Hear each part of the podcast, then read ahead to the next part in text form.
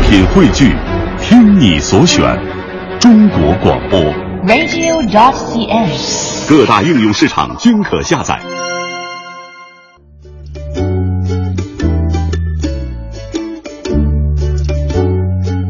北京时间的十四点三十五分，这里是让你的生活独一无二的京城文艺范儿。你好，我是盛轩。大家下午好，我是小昭。嗯，又到周末了，周末了，是又到周末了。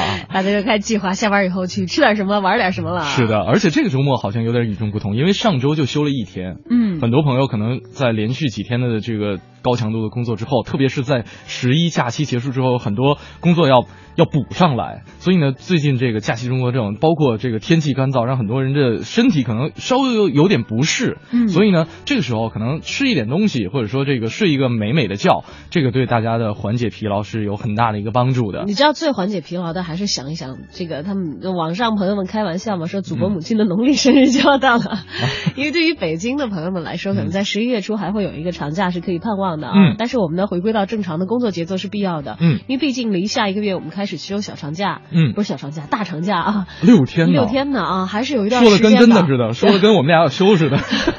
这事儿当然是真的，只不过我们赶不上了。对我们俩赶不上了啊我们！最多只能是在饮食上补一补，就感觉自己啊，也也仿佛像休假了，过一个节庆一样的。是的，今天跟大家说一个特别开心的事儿，呃，这件事儿呢，可较真儿，也可以一笑置之。而过对跟大家说的什么事儿呢？就是我们在北京哈，因为这个大都市有很多呃外来的一些美食汇聚在京都，然后呢，可能我们都会去仔细的去品尝一些这个异域的一些味道。但是呢，我们会发现，其实，在有些时候，所谓的那些地方名小吃，你跑到当地去找的话，是很难找到的。嗯，对吧也就是说声名在外，对但是你在当地可能并不一定能够去寻根溯源到。，对，或者说在当地你吃到的东西就根本就不是这么回事儿。呃，最最明显的就是你在美国吃的四川菜嘛，就是最明显的就是这样嘛。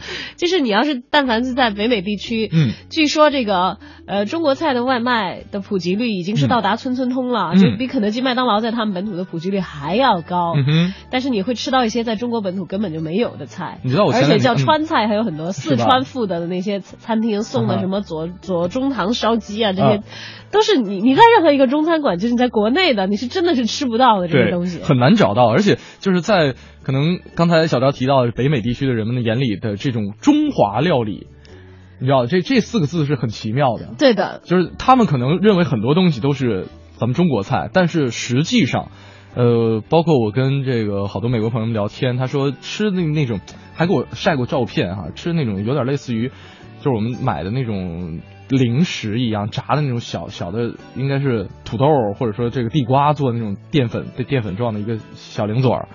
就从来在国内就没有没有见见到过，而且你知道这个是有一些你从来就不知道的，老外都一直以为啊，这是你们中国的吧？因为可能是在国外的中餐改改良过的一些东西。对，包括还在国有包括在国内吃的美国加州牛肉面，对，这个是你去加州店寻不着的。没没这东西。还有还有嗯一些是什么？我觉得还有一些是那个名不副实。对，就比如说你在韩国，你也能吃到北京烤鸭，嗯也能吃到炸酱面，对但那个味儿嗯，不可能是北京烤鸭的味儿。尤其韩国的炸酱面是甜的，哎他们都叫中国料理，他们中国的炸酱面也看起来颜色跟北京炸酱面差不多。就而且里边的那个食材特别的奇葩，就里边可能会放鱿鱼啊，放腰花儿，那鱿鱼腰花都还好，就你告诉你是甜的，对，是甜的，他们他们是用这个甜面酱来做的。就是非常的雷人的一件事情。就是我十年前就是知道说，哎呀啊，那那你中国人，你离开中国，在我们韩国也玩了好几天了，嗯我韩国同学很热情的说，嗯今天我们去吃一餐中国料理吧。对，走，请你吃炸酱面，很有名的，吃的我，对，呵呵。呵呵，真的是一笑置之了啊。对，今天就跟大家说一这样一个比较有趣的，可以较真儿，可以一笑置之的话题，有哪些地方就是呃名声吃吧名声在外的地方小吃，在当地就根本就不是这么回事儿，或者说在当地根本就没有这么一说法。嗯大家呢可以仔细来想一想，如果说吃货们啊，这个现在脑筋还可以转得起来的话，可以通过微信公众平台跟我们取得联系，“文艺之声”四个字，在订阅号搜索，在联合下留言就可以了。那今天呢，同样会有一很多的演出门票还有赠奖要送给大家，呃，比方说在十月二十四号到二十五号。呃，根据著名作家余华的同名小说改编的话剧《许三观卖血记》会在这个清华大学的新清华学堂演出。那这部剧呢，也是由香港同流剧团二度创作，讲述了生活在这样一个社会环境恶劣年代的许三观，呃，靠多次卖血度过难关来养活家人，但是呢，他从不沮丧，反而乐观的去面对所有难题的这样一个故事。那这场演出的门票会在今天送出两张，送给我们的听众朋友们。另外呢，还有。呃，纯净人生德国雷根斯堡云雀合唱团合唱音乐会的门票两张，这个演出时间呢是在十月二十四号，跟许三观卖血记是同一天，也是一个周五哈，十九点三十分，演出地点是在北京音乐厅。嗯，非常值得推荐啊！这场音乐会我们是有免费的赠票送给大家的。是，呃，这一次的演出呢是北京音乐厅国际古典系列演出季的演出当中的一场。嗯，呃，是来自于德国的雷根斯堡云雀合唱团，这个合唱团。成立于一九九二年，嗯，给我们带来纯乐团人声的演唱啊，不加器乐来伴奏，嗯，他们呢也因为这个特点而红遍了欧洲，而且曾经三次获得回声古典唱片大奖，嗯，以及两次法国的音叉奖。那么在这次演出当中呢，分别将以自然鸟鸣、四季、爱与死、日与夜、家乡与远方为题，带来横跨世纪的欧洲民谣、爵士，以及改编自英国摇滚诗人 Spin 脍炙人口的流行经典曲目。没错，那除了这两场这个演出的门票送给大家。家之外，还有一些小礼品要送给大家，那就是由这个呃爆笑音乐剧《寻找初恋》剧组啊给我们提供的。寻找初恋礼品套装包括唇彩、面膜和化妆棉。那这场演出呢，是从十月十五号啊，这个一直演到十一月二号，而且呢，也会在明年的一月十二号再次来到北京进行演出，一直会演到明年的二月十四号的情人节。如果大家呃感兴趣的话，可以到网上去了解一下，因为现在据了解，好像最近的这个演出票销售比较火爆，可能抢起来比较困难哈。大家，所以我们给大家送的是这个相关的衍生产品，我们是这。个寻找初恋的系列化妆品套装，其中包含了唇唇彩、面膜和化妆棉啊。没错。如果大家希望得到这份礼物的话，也可以在参与留言互动的时候特别标注一下。不过，首先是希望你的留言啊，充满了趣味和这个实际的参与意义啊。听众文一块，嗯，正在为你直播。诗意生活，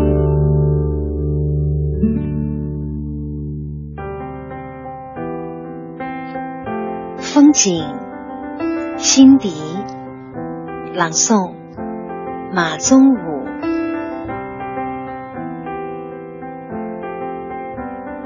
列车压在中国的肋骨上，一节接着一节社会。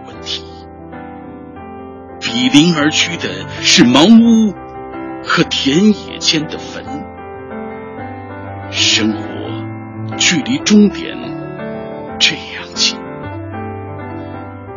夏天的土地绿得丰饶自然，冰释的新装黄得旧腿凄惨。关爱像一路来行过的地方，说不出生疏，却是一般的黯淡。瘦的耕牛和更瘦的人，都是病。不是风景。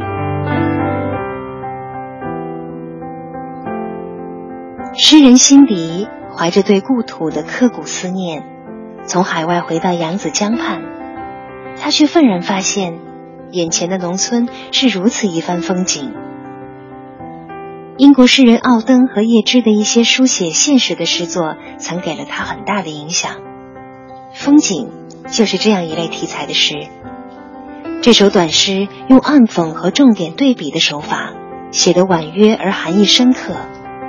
诗的第一句就以它暗淡的象征性赋予醒目的视觉形象，把铁轨比喻为中国的肋骨，形容的何其瘦骨嶙峋，简直令人感到心痛。而社会问题像一节节的列车，多得压得人喘不过气来。接着，诗人看到。比邻而居的茅屋和田野间的坟，这一景象在四十年代的农村随处可见。夏天的土地绿得丰饶自然，冰释的新装黄的旧退凄惨。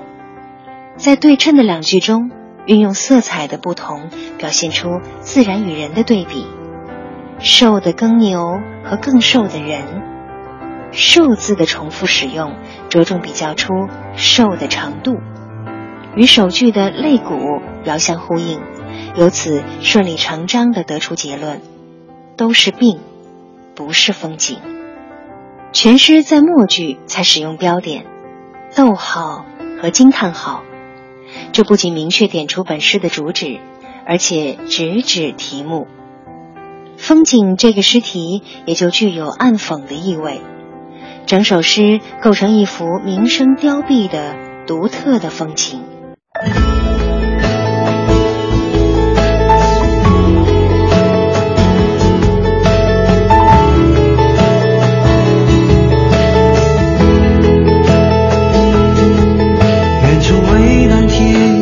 它涌动着金色的麦浪，就在那里，曾是你和我爱过的地方，当微风带着收获的味道吹向我脸庞。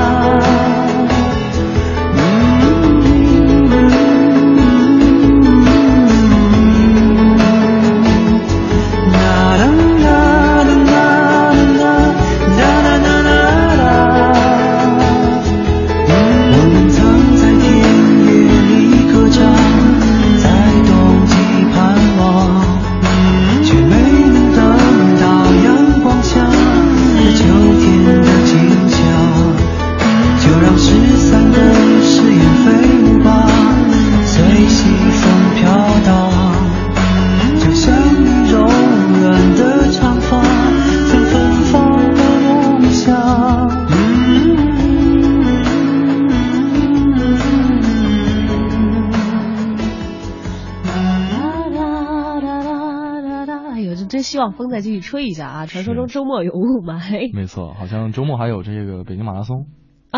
有北马，所以也提醒大家一下，就是在这个北京马拉松赛这个呃赛程的路线规划沿线的一些公交的线路呢，可能是会出现这个改道，对然后有一些路会封路，也请大家提前的查询一下，看一看跟你周末出行的计划有没有冲突，而且提前关。注一下这个天气啊。如果说您非要跑的话，戴上这个口罩。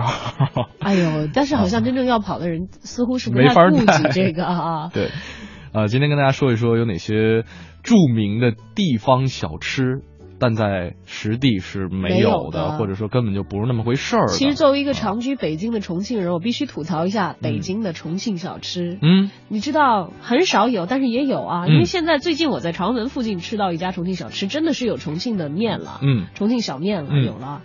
以前吃遍全北京的，我就是从我上大学开始，我觉得毫不夸张的说，至少是吃到了。二零一二年，我没有吃到任何一家重庆小吃里面的面，当然也有可能是我没吃到啊。嗯，是正宗的重庆的，或者他嗯所谓的那些小吃是重庆有的，虽然他名字都叫那个、啊，是是这个做法，还是说这个食材？从食材到做做法没有一样样是对的，你知道？他可能也叫牛肉面。小昭说一说，小宇宙要爆发了。哎，真的真的，你知道我就是心塞了十几年，就终于吃到了，就是今年终于找到了。哎，还有一些，因为好像这两年重庆小面在重在北京开的地方比较多一点了。对，你知道以前的那个所谓的成都小吃、重庆小吃，就跟包括杭州小笼包，嗯你看它招牌是这样的，我不知道杭州小笼包怎样，因为我们是嗯杭州人，没有发言权。但是重庆小吃、成都小吃，你在那里面所点到的东西，嗯，你几乎跟在重庆和成都本土吃到的是完全不同的。你仔细来说一说。比如说担担面，嗯担担面是重庆的名吃了嗯啊。，对，但是在北京的担担面一大盆，嗯里头有各种就是自自创的一些汤料，反正跟啊北京传统的面不太一样，一般就糊弄了好多人。你知道标准的重庆的担担面以前是人家担着这个担子卖的，啊哈。所以叫担担面。嗯。呃，几乎是干的，干的。就是没有没汤儿。没有汤的。对。然后也绝对不是就北京的担担面这个德行的，啊。不是一大碗，是一小碗，就是恨不得两家子就吃完了，嗯不超过三两的，那可能嗯。要求煮多一点，可以有煮多一点，嗯。干的，而且要有干的这个呃花生啊，嗯这个什么的芝麻呀，还有呃花生芝麻这个在北京卖的这种担担面里是有的。有吗？有啊，我没有啊吃到。然后还有一个，主要是它汤料的底是不一样的，啊哈它麻辣的那些调料的路子是完全不一样，完这只全不一样。是尝出来不太一样，咱们现在说的话好像还真的有点困难。就是对，这不是长出来，你你你可以上网搜图，我不知道会不会有图，嗯。要有的话一对比，就完全是两个东西。嗯，它只是硬硬的把这个重庆的这些小吃的名字安在这个根本就不是那个玩意儿的食物上面，就是面加辣椒，然后加花生、加芝麻、加葱花，然后就叫做所谓的重庆担担面，对对，其实根本不是这样的。嗯重庆的担担面，那重庆还有别的面也加这些东西啊，这嗯其实几乎是全国很多做面的都会加这些东西。对，但它有没有汤，用什么样的面，嗯呃，调什么样的调料，这些都不一样。你怎么嗯能说它是一回事呢？对吧？呃，来看看还有杭州小笼包，我不知道有没有杭州州小笼包，哎哎，，我作为一个超级爱吃包子的主儿哈，这个就北京有的时候真的是没有办法，就是楼下好多这个杭州小笼包的店，然后呢也是特别常见的。真的，我跟好多杭州人聊，他们都觉得特别有趣，因为正常的这个杭州小笼包是死面儿的，对它不是发面儿的。整个好像在我的印象当中，江南地区的包子以这个汤包为主，是是死心的面，然后要能够在里头包住汁水的。是的，而且就是凡是小笼包都是薄皮儿有汤汁儿的，对的，北京这叫发面小肉包。包，小肉包子。发面发面小肉包，对，而且就是小笼包，它其实分这个上海派和江苏派，杭州它仅仅是一个怎么说，呃，跟跟随者，对他们也吃这种包子。对他们也吃，但是就有点类似于北京的这个包子是完全不是一种包子的。就有点类似于，比方说咱们国内也会产葡萄酒，红葡萄酒，但是你会打一个牌子说正宗中国葡萄酒吗？你听起来就很怪。对，对你，所以说正宗杭州小笼包这个称呼本身就很怪，但是我一直觉得杭州小笼包现在能够火遍全国，它有点类似于沙县小吃一样，它肯定后面有一个这个小组织的。它不是小组织，它是一个品牌。对可能低价、廉价的加盟，加的多了就形成正式哎，了，你知道你？知道杭州小笼包现在会有自己单独的这个百度百科，我百度一下，看他们有没有自己自曝其短，说其实杭州的包子不是这样。对，正常的小笼包，比方说它皮儿薄，而且这个很韧很香，这个可能我们都有一个判断力。然后呢，肉馅儿会很新鲜，而且这个汤汁儿一定是包的过程当中，在肉馅儿当中加一勺这种熬好的透明的肉皮冻。讲究的是用这个鸡汤来熬。你看，我一搜百度的杭州小笼包，出来的就是死性的那个面皮包的汤包，就真的不是北京卖的。对，它里边可能会有一些呃谬误在里边。而且有一有一点是，他们是要加这个用用用这个有有有肥油的那部分，不对，是有点像肉皮冻那样子的。嗯，你看，就是。杭州小笼包，常州的味儿鲜，无锡的味儿甜，要做到皮儿薄，嗯，馅儿亮，有秘诀。做皮儿的时候要用滚水来把这个皮儿要给它弄熟了，皮才会软滑。如果是生粉就会太干。哎，我觉得现在应该是这个杭州小笼包等同于小笼包了，所以说它应该是把这个小笼包的一些做法或者说一些这个讲究安在了杭州小笼包的。对，杭州小笼包其实是有自己的特色的，它的馅儿要有汁儿。要要在包的时候要放进这个冰柜片刻，让油和水凝固没有没有，你说的那是常州河，但是是百度百科词条杭州。对，我知道，我是说，就是他们相当于是把小笼包小笼包的这个讲究安在了杭州小笼包的下边啊。对，你看我们现在常吃的是小笼包真的是发面发面的全国都有的小肉包子嘛，对吧？不要冒充杭州小笼包了，你的身份被我们戳穿了。呃，易阳说了，说苏格兰打卤面。打酱油的别在这混哈，苏格兰打卤面，那它的讲究是不是卤跟面要分开，可以单喝卤，面不要钱啊不卤不要钱呢？好了，今天跟大家说说，对，今天跟大家说一说这个有哪些地方。呃，怎么说？所谓的地方名吃吧，我们打个引号啊。对，所谓的地方名吃，在当地上其实是根本不是这么回事儿的，或者说根本就没有的。大家可以发动脑筋想一想，吃货们行动起来吧！文艺之声四个字，在微信公众平台上面就可以跟我们取得联系。今天会有几场音乐会的演出要送给大家，除了音乐会，还有话剧哈。像这个，呃，我找一下啊，哦，在这儿了。这个《许三观卖血记》许三观卖血记二十四号在清华大学的。是叫如伦讲堂是吧？呃，新没有新清华学堂演出。新清华学堂。另外呢还有是今天晚上的。对，还有呃昨天晚上。呃，另外呢还有德国雷根斯堡云雀合唱团的合唱音乐会的演出，也是在十月二十四号。另外还有寻找初恋这样一个音乐剧的剧组给我们提供的礼品套装、唇彩面膜和化妆棉。今天参与互动的朋友们都有机会得到今天的赠品。你在那边是否也正下雨天，有没有看到落单的星光，藏着我想说的话。Oh baby，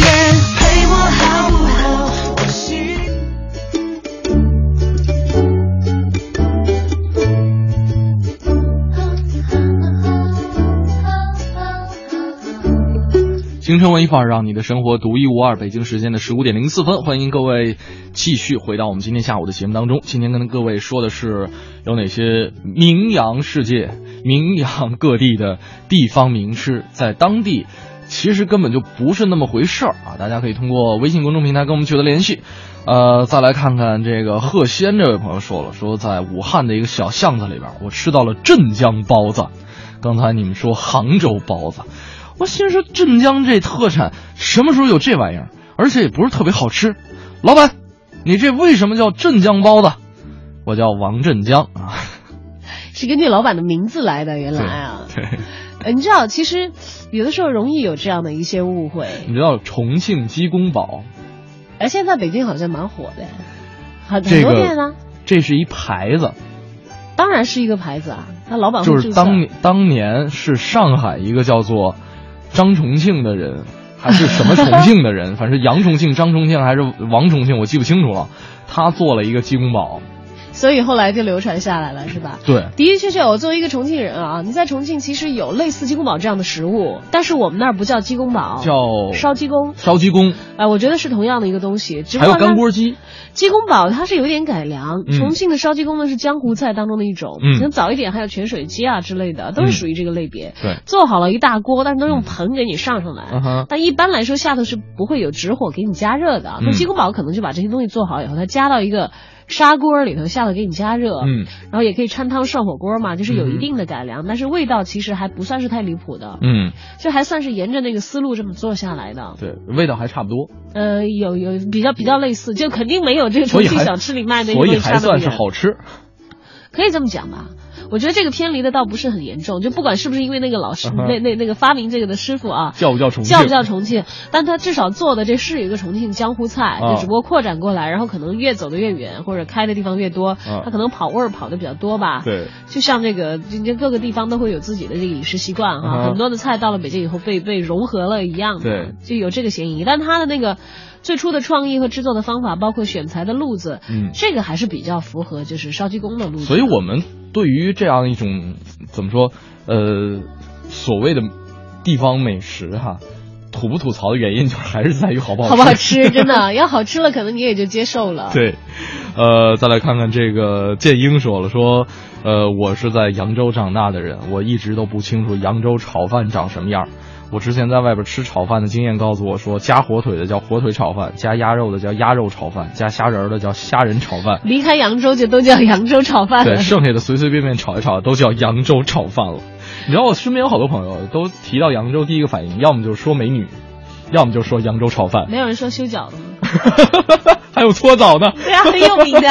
对，但是就是吃方面哈、除了说这个扬州炒饭名声在外，真正一绝的，我觉得应该是烫干丝，啊包括、大煮干丝呃，烫干丝，烫干丝，包括在这个《舌尖》第一季里头，好像也有一集是有密集露出的。我在这个扬州去玩的时候，嗯反正它烫干丝我没注意啊，嗯。那就不知道你可能是衍生，也有可能就是有那个我点的不是那个菜，嗯。比较多是那个大煮干丝，嗯。就是我我我我我没研究过大煮干丝跟烫干丝的区别，反正当时《舌尖》上我记得演的那个烫干丝是用开水一遍一遍的烫，那个大煮是不是放在水里煮呢？啊，不是，它那上好是已经是成品了，我然后是很很细的那个干丝，嗯。就主要是就不知道是不是同样的这个一个东西，还有就是汤也比较讲究，里头嗯配的料啊，对。挺大一份的，嗯就不是像大家想的好像江南菜就很细巧，那不是，嗯。挺大一份的，吃不完。嗯。还有包括那个，我当时去的是叫。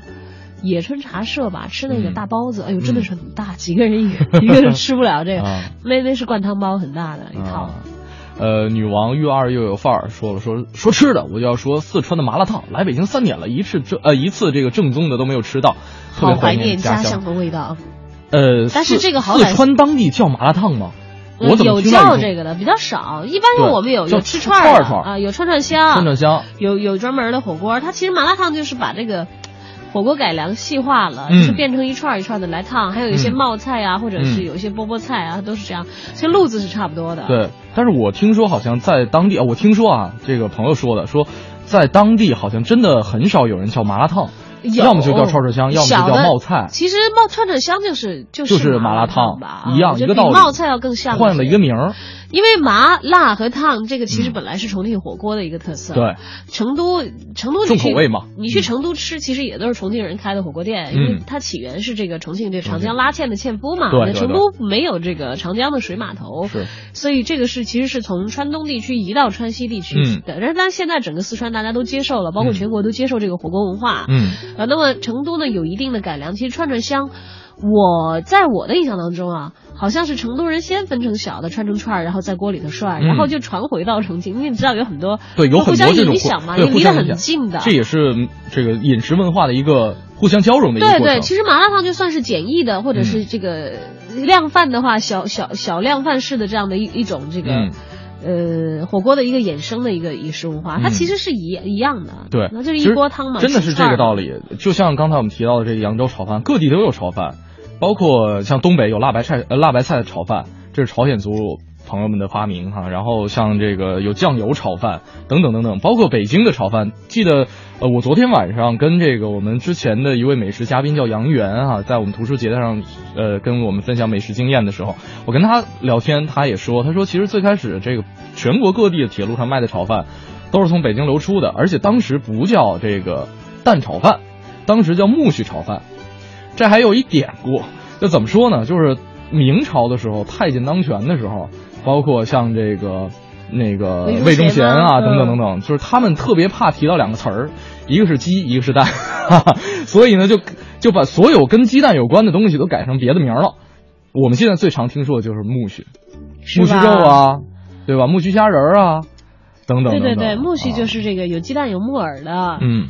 所以有的时候我们会发现，可能厨师啊在菜品创新方面是经常灵光乍现的，可能会呃有一些食材的一些混搭，就会有有一种奇妙的一个变化。但是呢，他们做出来这个菜在起名字方面确实是有点。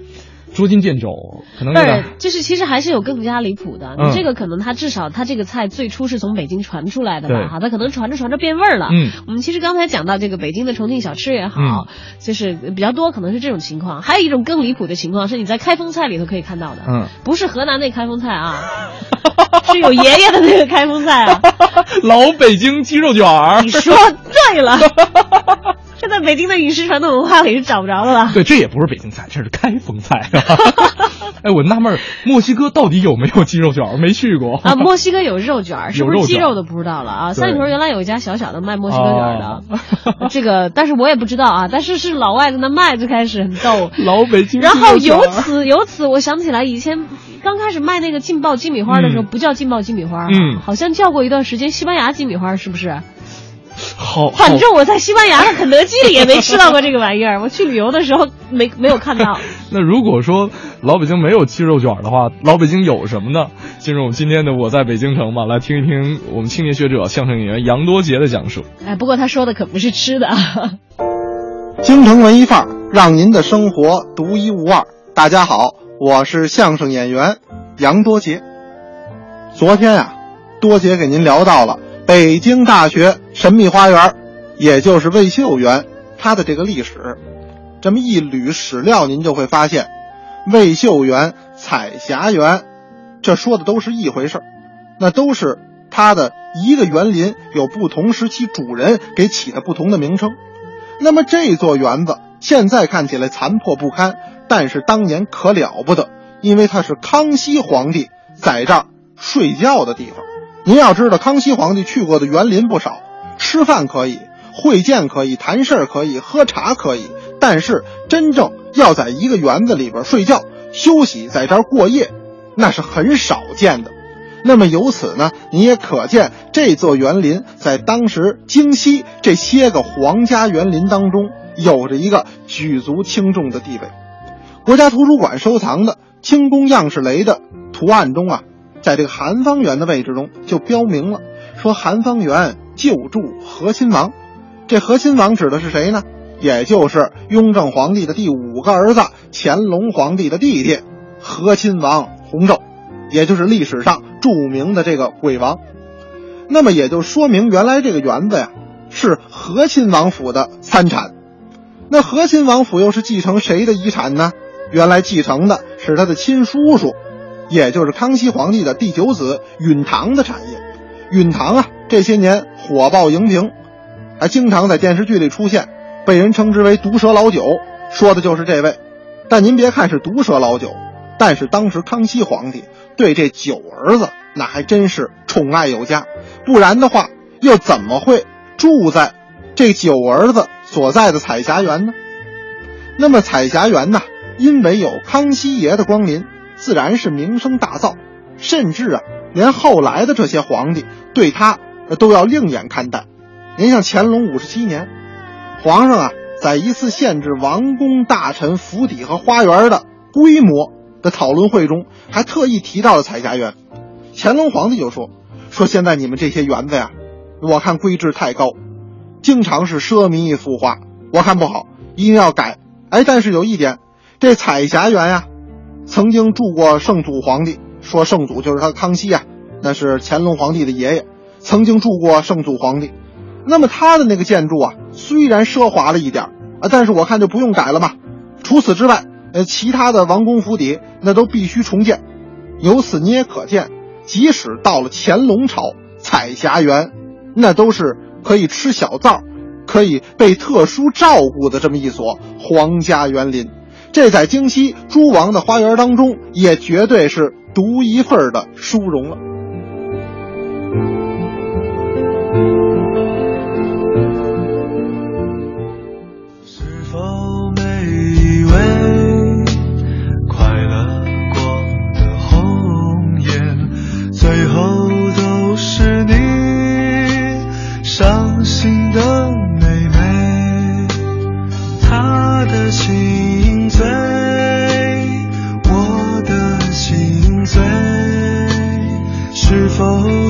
不是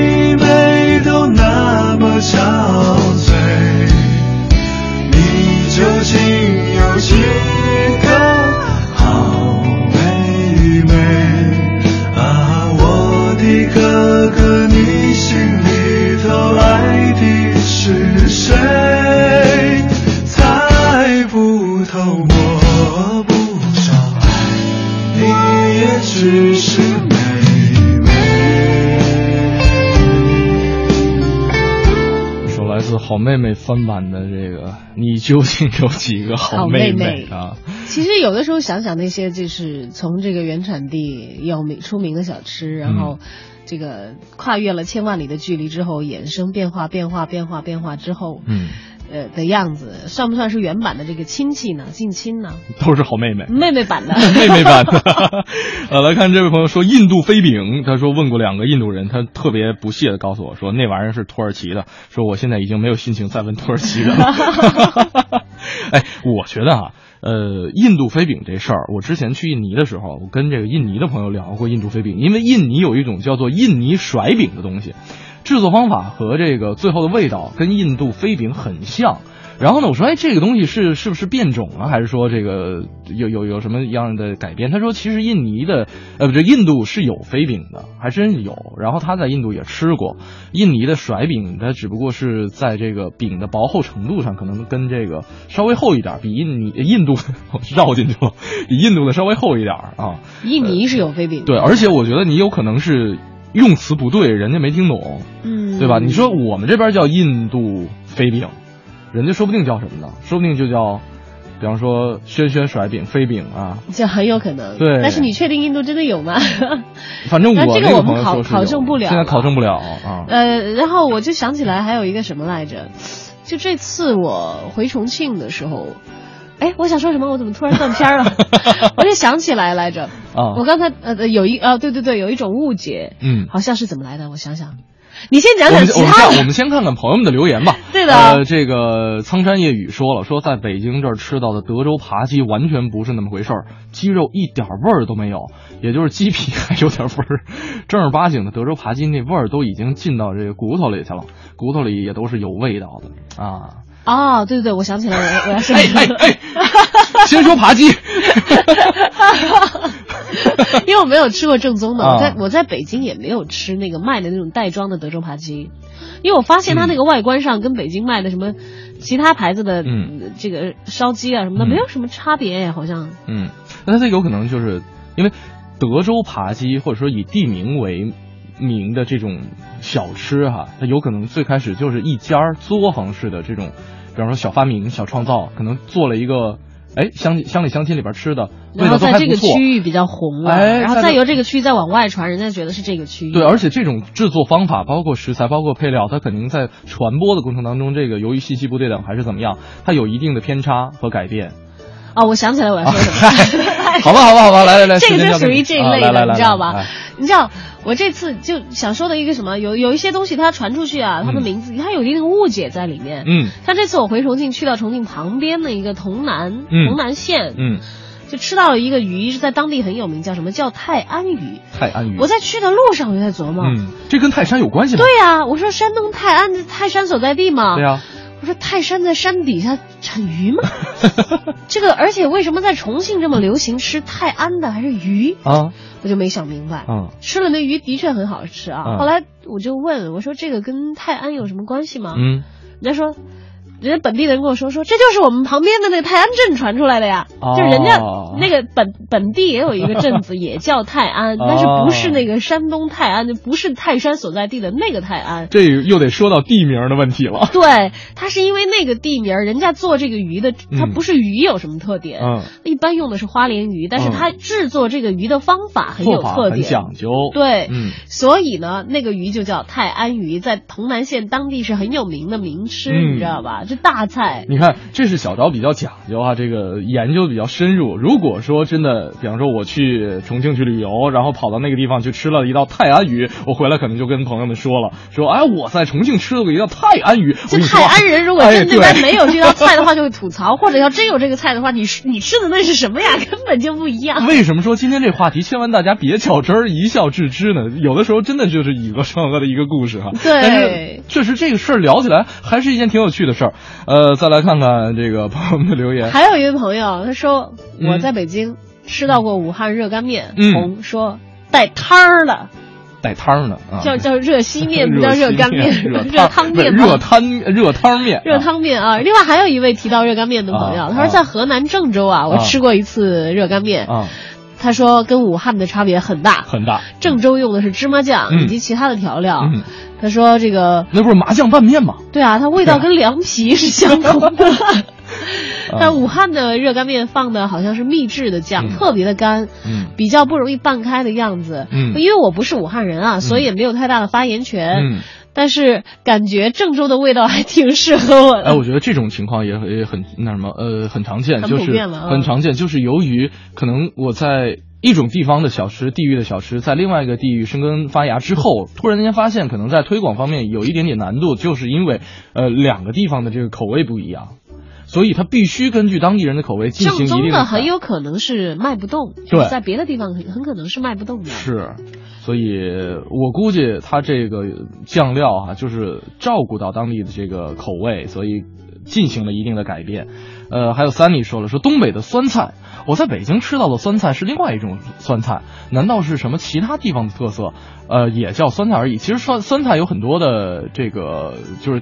分类了分类了，就东北有东北酸菜，然后像这个我们重庆有啊，啊我们四川、重重庆有自己的酸菜。其实做我们法不一样，我们的酸菜就是跟东北的做法可能是完全真的不一样真的不一样我们其实就是泡菜，嗯泡菜当中的一种，因为泡的时间长了以后，它发酵程度比较深了，它的味道会偏酸，变成酸的。嗯，它其实呃跟那个做的新鲜的泡菜是一样的做法，只是时间很长。我觉得可能是放料，或者说这个腌制的，主要是腌制的时间偏长。腌制的时呃，你们那边那边一般是腌多久？我们一个月。呃，一个月以及以上都可以腌啊，好几个月在。这是老坛，为什么会讲老坛酸菜？这酸爽。啊，这这个是西南地区的酸菜的做法，就时间越长它会越酸。对，就是老老的这个泡菜坛子里头，它有那个嗯泡菜底的水，就跟嗯那个老汤是一样的。哦比起新的这那个盐水的话，用点老老坛子里的盐水，这个是很很很提味儿。没有东北的这个酸菜不用老水老汤啊，或者那是新鲜的，对吧？是新鲜的。我们也可以新鲜做，但是嗯如果是有老坛子里的盐水的话，可能这这坛新的盐水的味道会更好。关键做出来的颜色也不一样。嗯你们那边发绿，不是发绿，我们就是用绿色的菜来做的，我们也是不用白菜。哦啊，你们不用白菜对，最多用萝卜，你豇豆也可以做酸菜，然后有一种专门做酸菜的。哦，你们把这个那些东西统统称叫酸菜。对，做东北的酸的都叫酸菜。东北的酸菜特指是大白菜，大白菜就是冬储做大白菜的一种方法。对对以至于你知道大白菜在我们那边啊我很长一段时间，我来北京之前，我都以为大白菜是指大个儿的圆白菜。哦，我们那边大白菜长不了北方这么大，这么大就小小的，我们叫黄秧白，叫法不一样。哦。哦，我今天总总算把这事儿闹清楚了哈。行吧，这个今天跟大家说一说，呃，有哪些名扬各地的地方名吃，实际上在当地是不存在的，或者说没有的。那接下来呢，是我们的乐游地图册。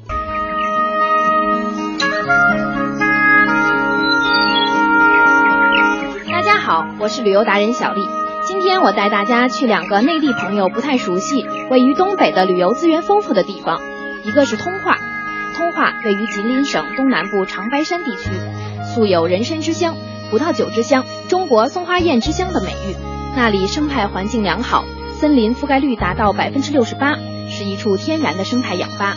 那里室内旅游资源丰富，人文景观有洞沟古墓群、完都山城。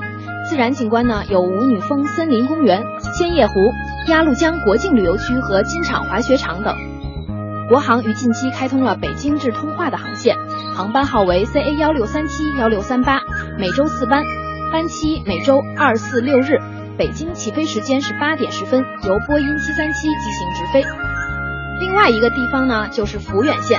抚远县地处中国陆地的最东端，素有“华夏东极”和“东方第一县”的美誉。其县城的旅游资源种类多样且风格独特，有最早将太阳迎进祖国的乌苏镇，神话故事中的白寺爷庙，古老的金明文化遗址，神秘的沼泽景观，珍奇的塞北野河，以及极具魅力的冬季冰雪。国航已开通了北京至哈尔滨到抚远的航线，航班号为 CA 幺六八九幺六九零，每周三班，班期为二四六。在北京的起飞时间早上七点四十五，由波音七三七八百进行直飞。国航成为了北京直通通化和北京飞抵抚远的首家航空公司。国航国内的航线网络拉伸至了中国的最东端。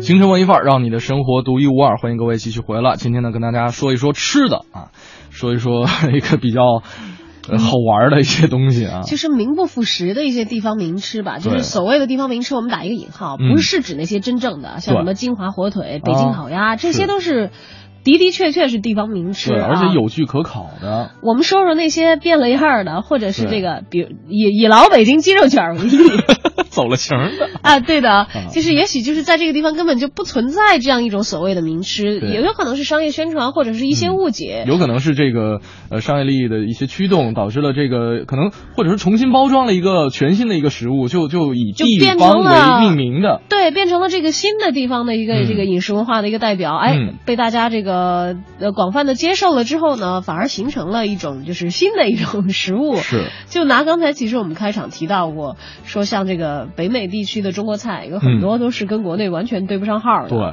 你甚至能点到一一道，就是说在美国点击率是最高的嗯中国菜，叫左宗棠烧鸡。这个这个菜你左宗棠鸡在国内我是没吃过，但是这个是真有，真有这道菜，真有这道菜，但是现在可能我不知道是失传了还是怎么样，反正我在国内反正是没吃过。我一是没吃过，二是不知道这到底是哪儿的菜啊。呃，这个我想想啊，这个发明人他是从台湾去的美国，嗯然后呢，这道菜当时呃也是我记得是。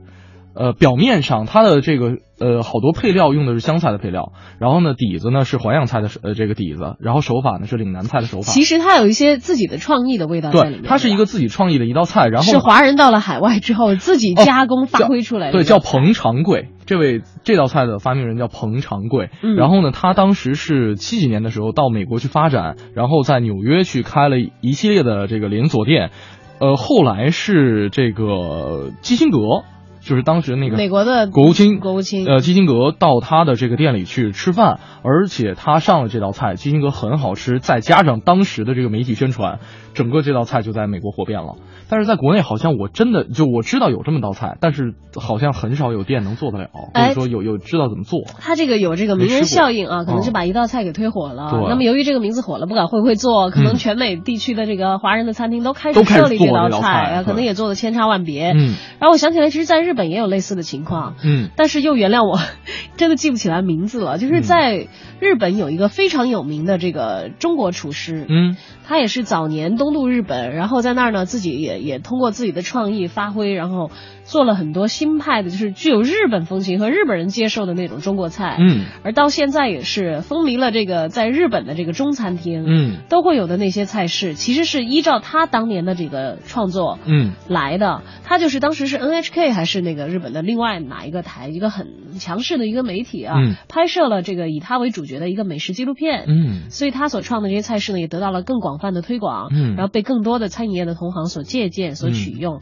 所以其实这个品牌变成了一个更加大的一个品牌，不是他个人的一个商业行为或者是其他的，可能只是他的一个在自己业务上的一个探索。嗯。但是一下子这个，哎，全全日本的这个民众都接受了。嗯。也有很多人他们是不了解中国的传统的饮食文化的底子的，嗯。但是你给他这些东西，他会很感兴趣，对。然后觉得很好吃，尝试一下以后，在日本本土经营中餐业务的人，哎，就有这个意识了，说我们也来做这个菜，嗯。然后就成了一个非常非常具有特点的，只有你在日本能吃到的一个中国菜。就有的时候可能我们会想啊，这个横向的传播过程当中可能会有一些这个变化，但是有的时候纵向的传播也有一定的变化。比方说，这个由于时间的关系，呃，可能最开始的一个师傅带带出来的两个徒弟去了不同的地方发展，所以两个路子的菜，对两就变成其实了两是一个路子的根儿啊，但对变成了两个路子的菜了。对，这也很有可能啊。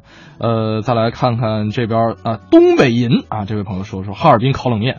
作为一个打小就在东北生活的人，我二十七岁之前从来没见过烤冷面。哎，满北京都开始卖了呀，现在烤冷面真的是真的，我曾经有一次，我我老家是辽宁的，我在辽宁的街上看到了烤冷面，前面赤裸裸的写了两个大字“北京烤冷面”，我当时大声疾呼：“北京根本就没有这个东西啊！”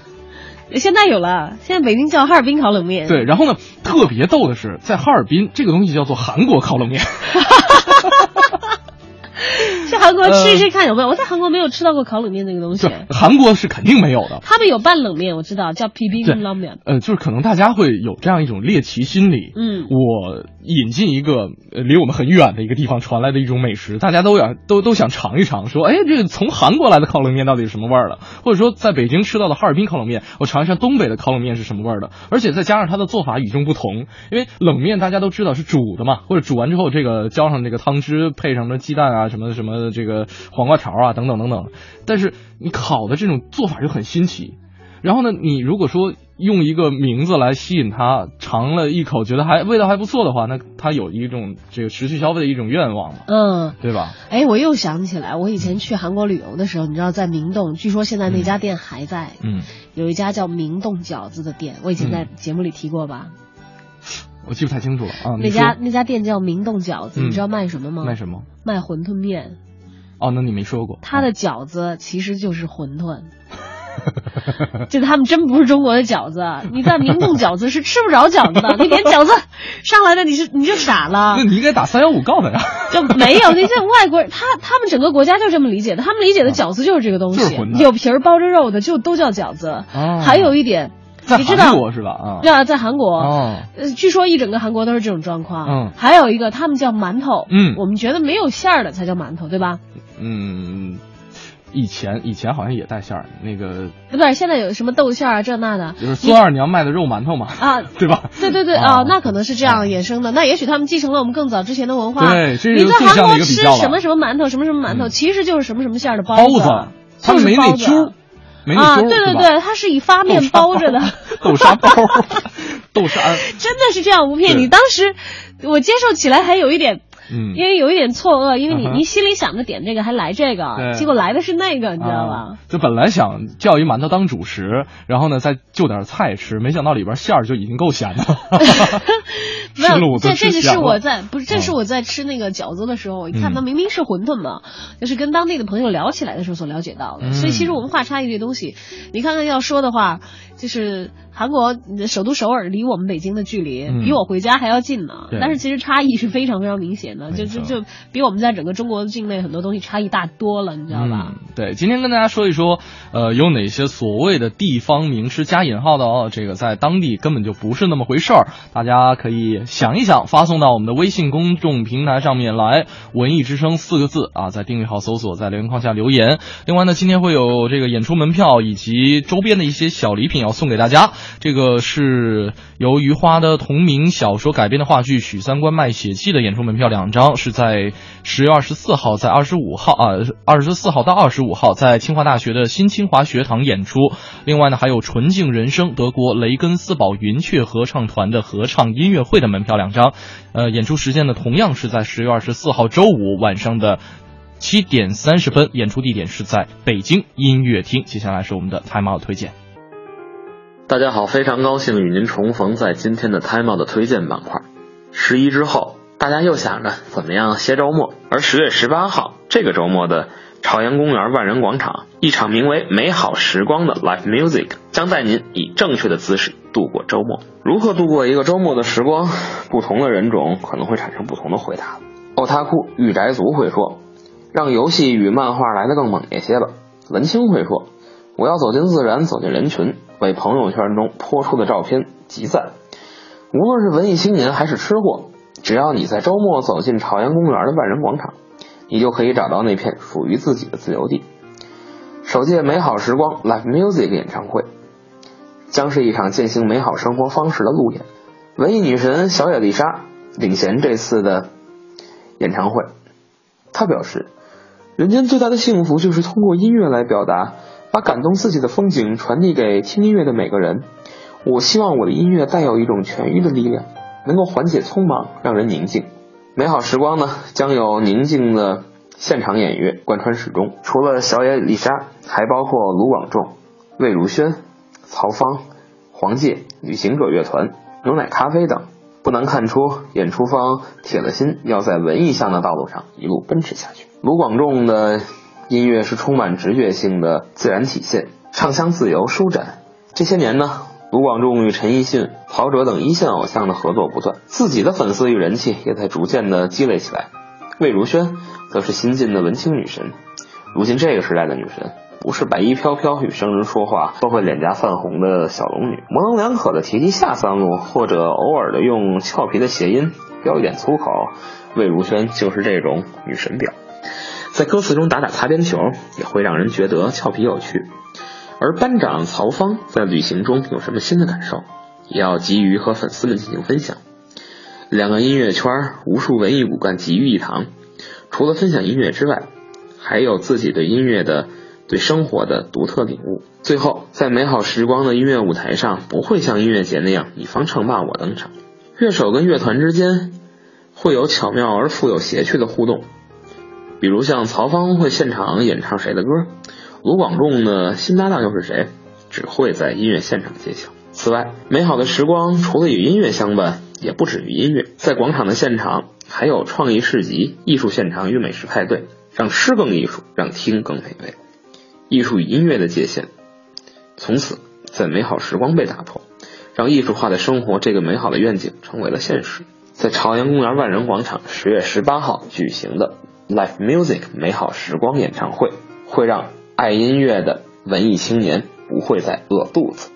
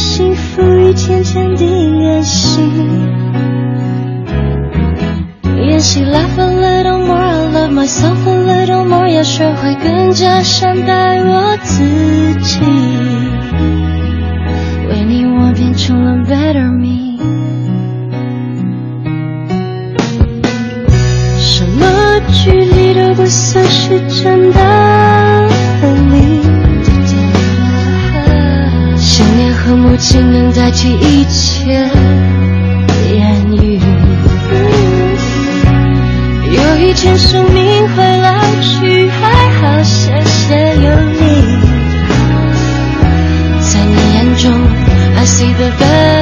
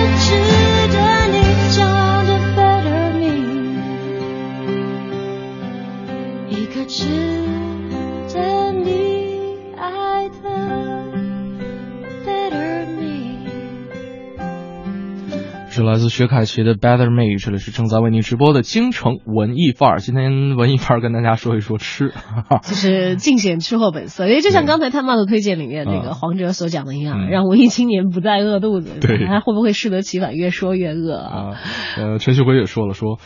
啊，幸亏你们俩这个吃完饭做做这样的互互动话话题，要不然真的是饿了啊。就别赶上饭点儿说，这要是在晚高峰的节目里做吃的话题，一般都是拉仇恨的，你知道吧？嗯还有这位朋友，姐夫就是姐夫啊，嗯他昵称很占便宜，你知道？他姐说夫就是姐夫，他说我吃过河南人做的烤冷面，嗯河南人做的武汉热干面，嗯河南人做的肉夹馍，河南人做的陕西凉皮，河南人做的长沙臭豆腐。嗯，请问您是在河南吃的吗？对你其实有的时候不得不佩服哈、这个中国的这些呃广大的智慧群众们，为了自己的民以食为天，为了这个食为天啊，去做了很多的一些努力，去做了很多的发明和创造。呃，我们我们可能会会觉得这个在吃早餐的时候啊，这个觉得自己五六点钟起床的时候就已经很早了。但是我我真的有的时候看到那些去做早餐的一些劳动人民的时候，真的觉得他们呃挺辛苦的。你要不然的话，你哪会在那么早的时候都有早饭吃呢？是是吧？我觉得有一回是熬夜熬到了三点多钟，然后呢去想吃一个夜宵，结果吃到了早点 吃到的全是早点摊儿。还有翔宇，我觉得他说的这个情况也是存在的。嗯他要不说，我还想不着。嗯。他说吃过台湾的上海臭臭锅，嗯。就是类似小火锅里，我没吃过。我也没吃过。嗯。说放几块臭豆腐一起煮，嗯。奇怪的是，味道还不错。那我就纳了闷儿了，啊为什么台湾的臭豆腐都说是上海臭豆腐呢？嗯在上海吃臭豆腐都说是宁波的或者是绍兴的臭豆腐，嗯，而北方好像比较喜欢说是长沙的臭豆腐。长沙臭豆腐听的比较多一些。那首先臭豆腐可能各地都有，味道有一些差异啊。嗯还有为什么不在本地说本地有臭豆腐呢？我觉得是不是因为外来的和尚好念经啊？就觉得是外地的，大家对于这个口味的要求是不是就不会太刁？对，就像是我刚才说的那个，可能大家都会有一种猎奇的心理，想去尝一尝。哎，我在绍兴还真的是吃到过臭豆腐，有，有对，绍兴有臭豆腐，长沙也有臭豆腐。长沙臭豆腐应该是黑色的，绍兴我没吃过啊。绍兴是金黄色的，金黄色的嗯金黄色的，啊就是有可能区别点跟在杭州有点类似的不太清楚你在北京吃一些这个这个呃浙江菜的这个餐厅，嗯还会有这个臭豆腐这菜。也都是炸的。炸的炸的炸成金黄颜色，就感觉没有长沙的那个黑色的感觉那么臭，那么的恶心，就不是那种感觉的臭哦对，。你知道，我记得小的时候，其实我挺爱吃这个，挺好这口的。